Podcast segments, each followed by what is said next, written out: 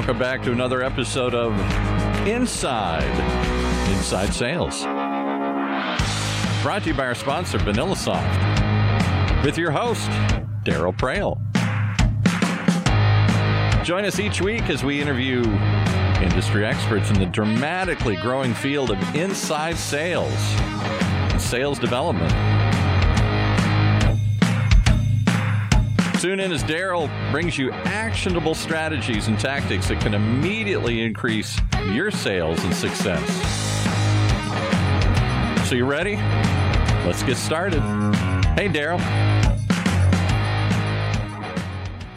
How are you doing, everybody? Darryl Praill here, VanillaSoft, back for another episode of Inside Inside Sales, the podcast I like to think as being the only one out there in the world there is none other that speaks pragmatic truth, speaks to the heart of sales. We do not talk vision or strategy. We just talk plain old bread and butter selling, what the issues are, how to get better, how to make yourself 1% better after this episode than you were before this episode. Now, of course, there are other podcasters out there who would challenge me on this assertion guys like Jeff Bajorek and the Why and the Buy, but what do they know, right? They're not listening to this show because you're listening to this show because you're a smart cookie. And speaking of being a smart cookie, I might have been talking to this Bajorek guy recently at the Sales 3.0 conference in Chicago, where I finally had the chance to meet him in person. Mark, the sales hunter, introduced us. There's a little shout out from my good friend Mark Hunter. Give him a follow if you don't follow him. He's He's awesome. Jeff's just got this great voice and he's got this great cast and he's been out there consulting for forever. He's a sales rep's sales rep. You haven't met him before. You're going to see what I'm talking about as soon as we get into the conversation. He's listening to us right now. We got to jamming about statements, statements that are made that are just accepted as all out truth. Has this ever happened to you where someone makes a statement and Jeff is going to give us several examples? I'll use one because yesterday was Canada Day, which means later on in this week, it'll be the 4th of July in the US. And, you know, people will make statements, whether it's in Canada or the US or anywhere else. They'll make statements like, our country's the greatest country in the world. As a fellow citizen of said country, you believe it because you're like, yeah. But sometimes, sometimes you gotta you gotta be a bit of a critical thinker. You gotta sit back. You have two choices in life. You can continue with that statement as being truth and gospel. You can build your whole psyche, your career, your morals, your values, your approach to life all around that statement being true. You can repeat that statement to others because it's true to you, so it must be true to them, and they need to know this truth. Or, and the other approach is you can be a critical thinker and you can say, Well, I love my country, and I think my country is indeed great. But is my country truly the greatest country in the world? I don't know. Let's assess the facts. Let's go out there because before I go forth and claim that my country is the best country in the world, and I show from the rooftops to everybody of all lands, because I might offend them if I'm wrong. I want to make sure that I have my ducks in a row, that I have my facts.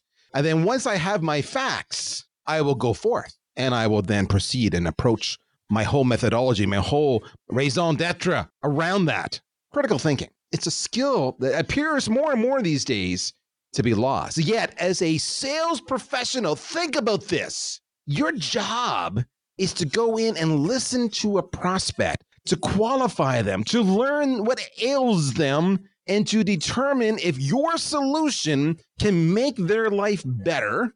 And then perhaps if it's a competitive deal, how does your solution optimally compare and contrast to the competition such that your solution is the one that's chosen.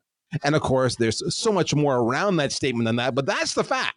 You cannot do that successfully, continually, unless you approach that prospect and their circumstances, their needs with critical thinking. Because what ends up happening is you lead with value propositions that are based on suppositions that you've not given any considerations to. You just believe them to be true, and that prospect doesn't believe it. And you lose the deal to somebody else who's made a more compelling case.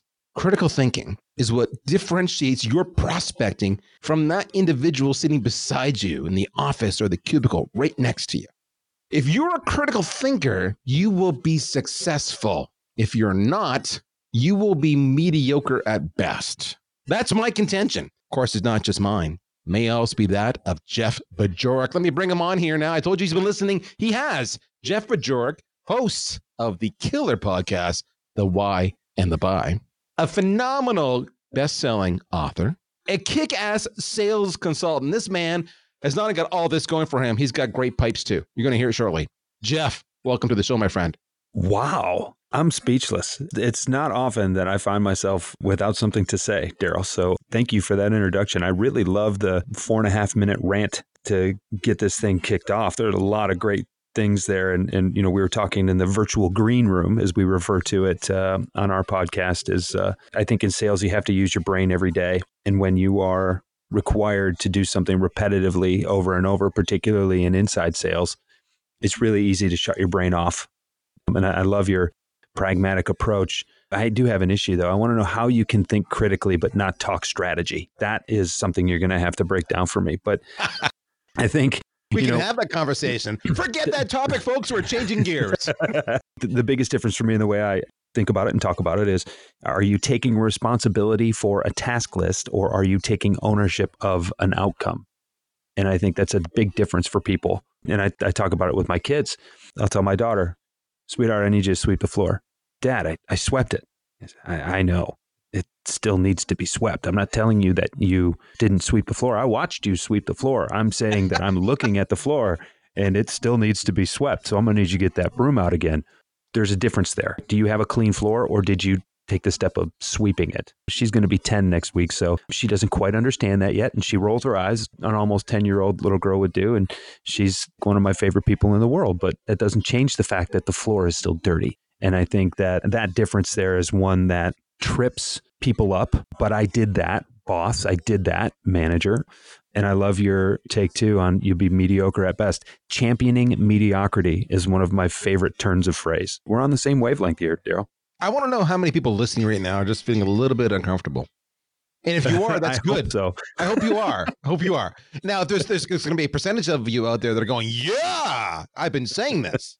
And there's going to be another percentage of you going, I, I'm going to tune out. Is there a fast forward? Can I just go to the next episode? Because this one doesn't resonate with me. For those who are thinking of going to the next episode, whilst I respect that decision, I suggest you really should just kick back and, and just listen to the whole show. I'm not for everybody, and I know that. And therein lies, I think, an underappreciated key to prospecting and to selling is recognizing that you're not for everybody. And the people that you're for are going to really appreciate what you do. The people who aren't for you, well, then that's fine. They're for somebody else. That's okay. There's enough of them out there. I'm going to keep doing what I do not second guessing what you're doing. It's important to think critically, but when it comes to taking things personally and second guessing, well, I, I need to have everybody like me all the time. Like you, you can't do. If you try to please everybody, you will thrill nobody. And we're in business to thrill. I love that. I mean, I've heard variations of that, but I've, I've not heard the used with the word thrill. And thrill is such a visual word. It's such a personal, emotional. Mm-hmm. It provokes emotion, right? It's like you will mm-hmm. thrill nobody. You're right. Let me step back. You've had this conversation.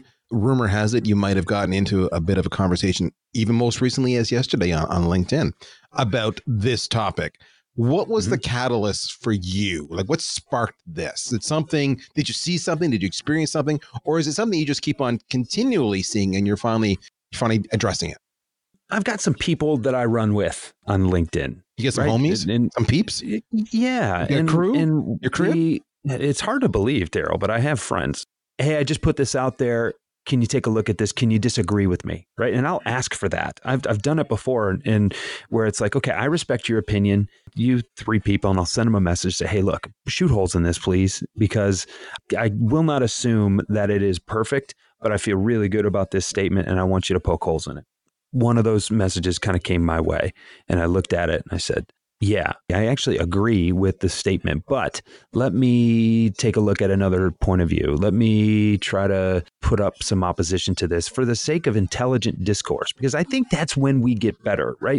Daryl, critical thinking is important, and that is something that you do by yourself. Intelligent discourse is like critical thinking at scale. You can get three or four people debating some, not even debating some, because that kind of connotes, uh, uh, or there's a bad connotation with that, like you're in disagreement. I think when you can hold something up to scrutiny and challenge it, that's when we all get better. I took kind of an opposing point of view, and my point of view was really not one to where I didn't really disagree with the statement, but I disagreed with statements like it that get taken as gospel and then used out of context.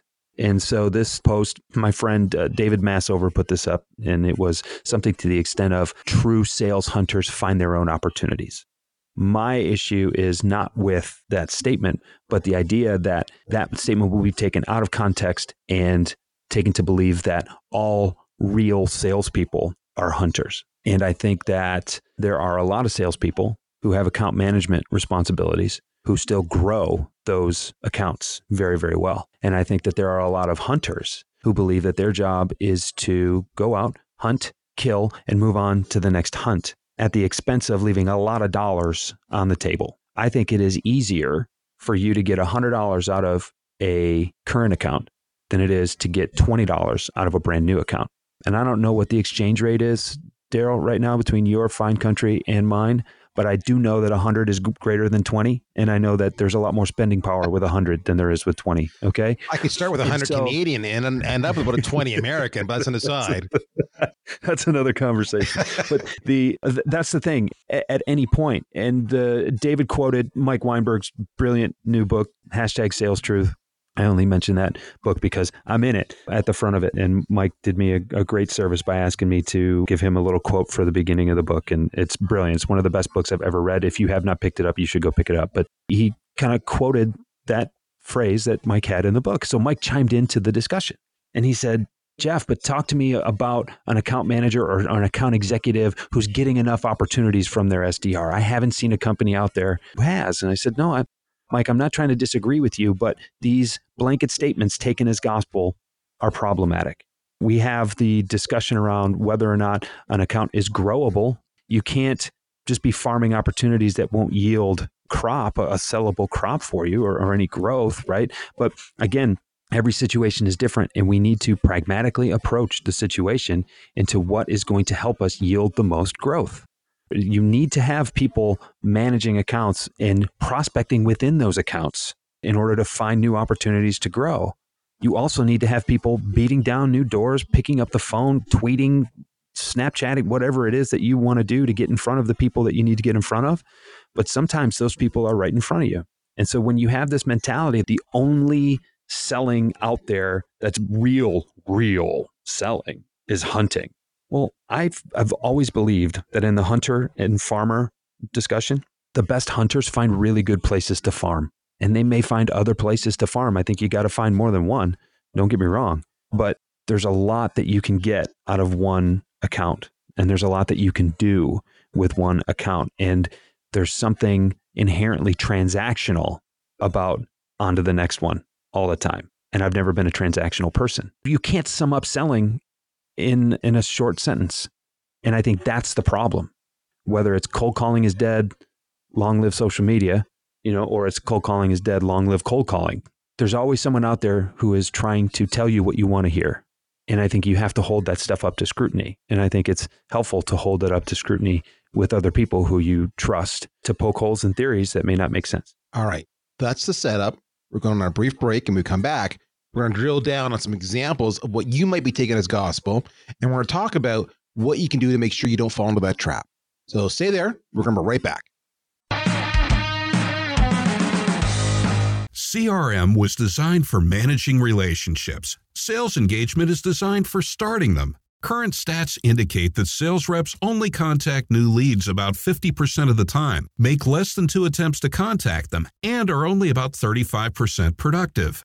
CRM is the wrong tool to engage sales prospects. VanillaSoft is a sales engagement platform. It allows you to rapidly turn marketing qualified leads into sales qualified leads. According to user reviews, VanillaSoft will increase your pipeline and productivity by three times or more. Blow your quota out of the water. How? By ensuring each new sales lead is engaged within seconds, persistently, and with the cadence that is optimal for your prospects. Don't let your sales leads fall into a black hole. Take your lead engagement and sales qualification out of your CRM. Try VanillaSoft for free at vanillasoft.com. All right, so we're back.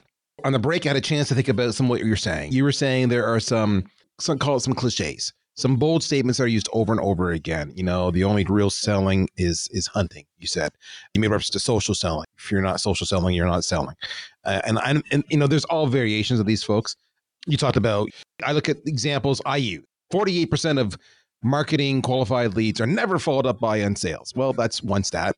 That doesn't mean it applies to you but you, so you can't assume it does. We could go on. Are there? I mean, are there other examples you've seen that personify this just oft repeated one-liners that we banter about that people just assume is gospel?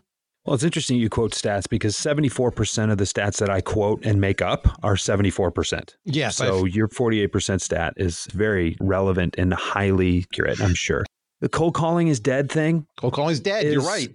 Forgot that one. That's a great gross. one. It's dead. Why It's are you even bothering? When I first got into this business, when I decided to open a business for myself, had someone told me, he said, Look, you're not in the sales training business, you're not in the sales coaching business, you're not in the consulting business, you're in the prospecting business. And this was a time when I came out of medical devices where I sold door to door. Like I knocked on physicians' offices' doors because that's how you got a hold of them. Because surgeons don't tweet very often. Okay. I sold an orthopedic surgical implant, several of them actually, different lines for different companies. And you had to get in front of people the way they needed to be reached. Listen, I know that if you live on LinkedIn, then everybody in your circle lives on LinkedIn, but there are people outside of that circle who aren't on LinkedIn. Okay. And LinkedIn may not be the way to reach people. I fell into this trap initially coming out of what I think is fair to call a laggard market in medical device sales. And I'm like, oh, this is where everybody else is? Everybody's online. We have to prospect online now. We have to have a personal brand. We got to do, and, and there's value to that. But to pretend that that is a blanket statement that covers everybody is a lie. Listen, there are still people, independent insurance agents out here all over the place in Michigan where I live, where the best way to get in front of them is to knock on the door and talk to the receptionist because it's the most direct way. And I think people also get carried away thinking about how to sell to a thousand people at the same time when they don't have a compelling message to deliver to one person who is standing in front of them actually listening. That's where selling gets carried away. Now, if you're in the tech space, then yes, you'd better be online. If you're selling software as a service, you'd better be online because, quite frankly, that's where your product or your, your service is being utilized. So go where your people are, but don't pretend that everybody's there. And that's, you get back to your thesis of this whole show, which is brilliant, by the way. Let's think pragmatically about what we're doing.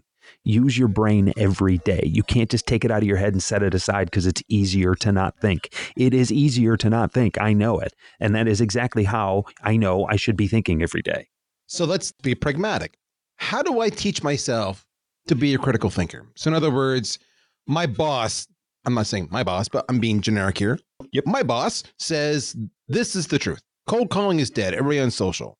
Or my boss says the only way you're going to get them is on email from three to five in the afternoon, whatever it might be. And you go, you nod your head and you go, okay. Right away, instead of going, okay, to me, that's like, okay. To see there's a difference. It's not, it's not okay. It's okay. And, you know, you need to program yourself to take that as an input and then challenge the assumption. And here's the thing challenging the assumption may ultimately lead to learning that they were right. Yep. But now you know they're right. As- Right. And that's cool. And you learn something along the way. And the way you challenge an assumption, the simplest approach is to test it. If it's only three to five email, okay, I'm gonna do. I'll do the three to five email, but I'm gonna, I'm gonna do emails from eight to ten and from eleven to one, and I'm going to then do this for a week or two or five, and I'm going to roll up the results and see how do they compare contrast. Ah, he was right.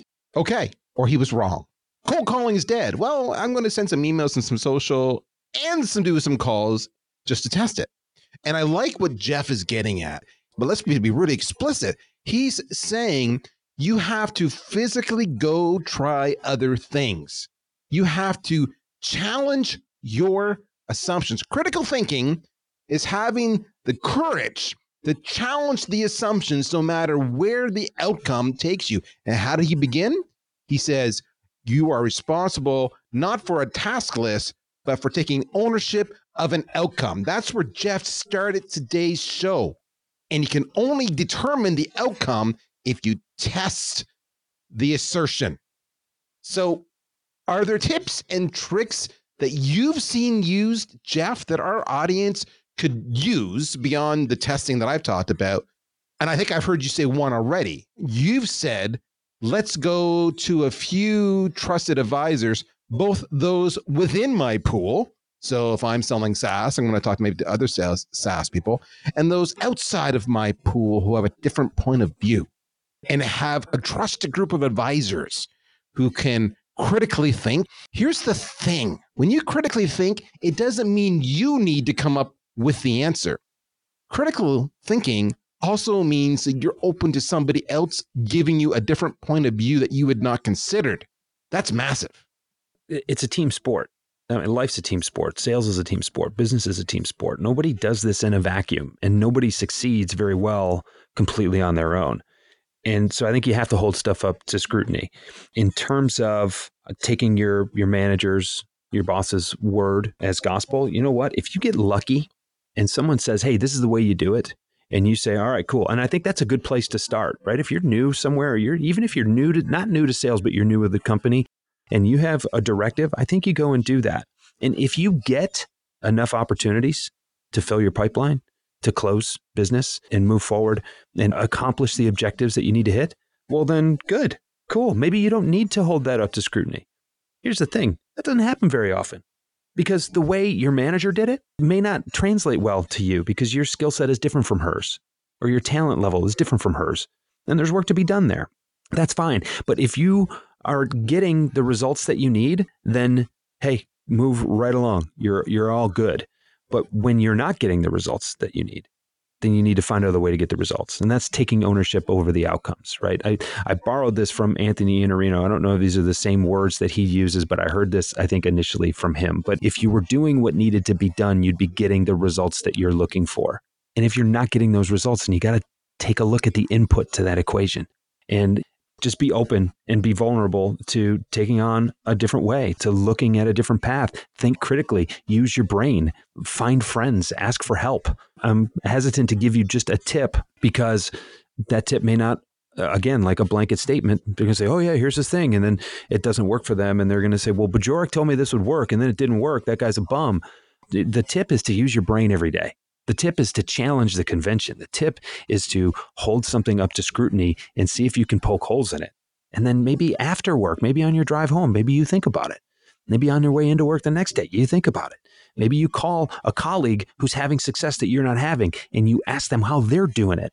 And maybe it won't work for you because, especially in outside sales, field sales, where there's a local kind of a, at a, a VP, call it a Bubba factor, right? There's just something about being in that part of the country or that part of the state or the region or whatever where you just relate to people and you can't quite figure it out. But I just like that guy because he talks like me and he sounds like me and he uses the same words and we like the same stuff. That's that Bubba factor.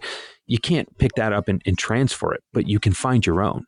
And if you use your brain, salespeople are so smart because you have to be. Use that brain. If you It- it- like Yeah. what Jeff's just said there, you got to do his podcast, guys, about because it's the why and the buy. All right. Is he actually every single episode he's he's asking his listeners one. Do you know why your customers buy from you? Which is what you've just heard him say here just now.